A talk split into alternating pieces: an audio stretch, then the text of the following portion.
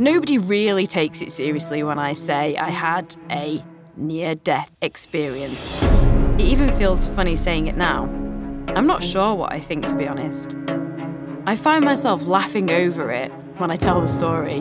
Like, maybe that's just me trying to cope with my trauma. Some certainties, though. I was given 24 hours to live. I had electrodes placed all over my head. The doctors thought I was brain damaged. I was brought back to life. Experts said it was a miracle I survived. And when I woke up from the coma, I said to my mum and brother that I'd met death, even to the doctors as well. I was utterly convinced.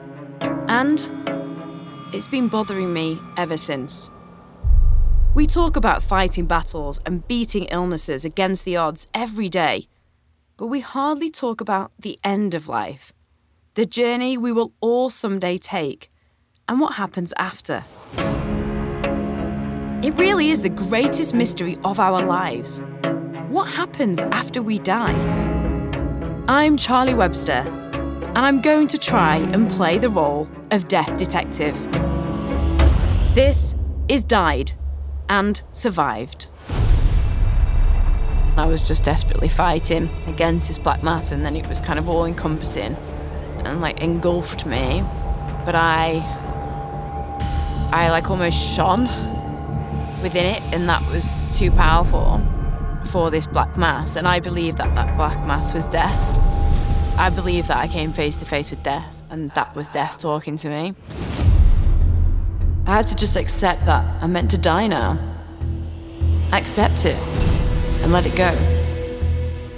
But it hasn't been enough yet. I haven't done enough. I was meant to have longer to do more.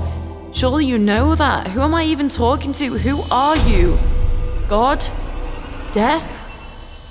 This podcast is heavily influenced by the millions of us that have experienced a near death encounter. My NDE, as we'll call them, has changed my life.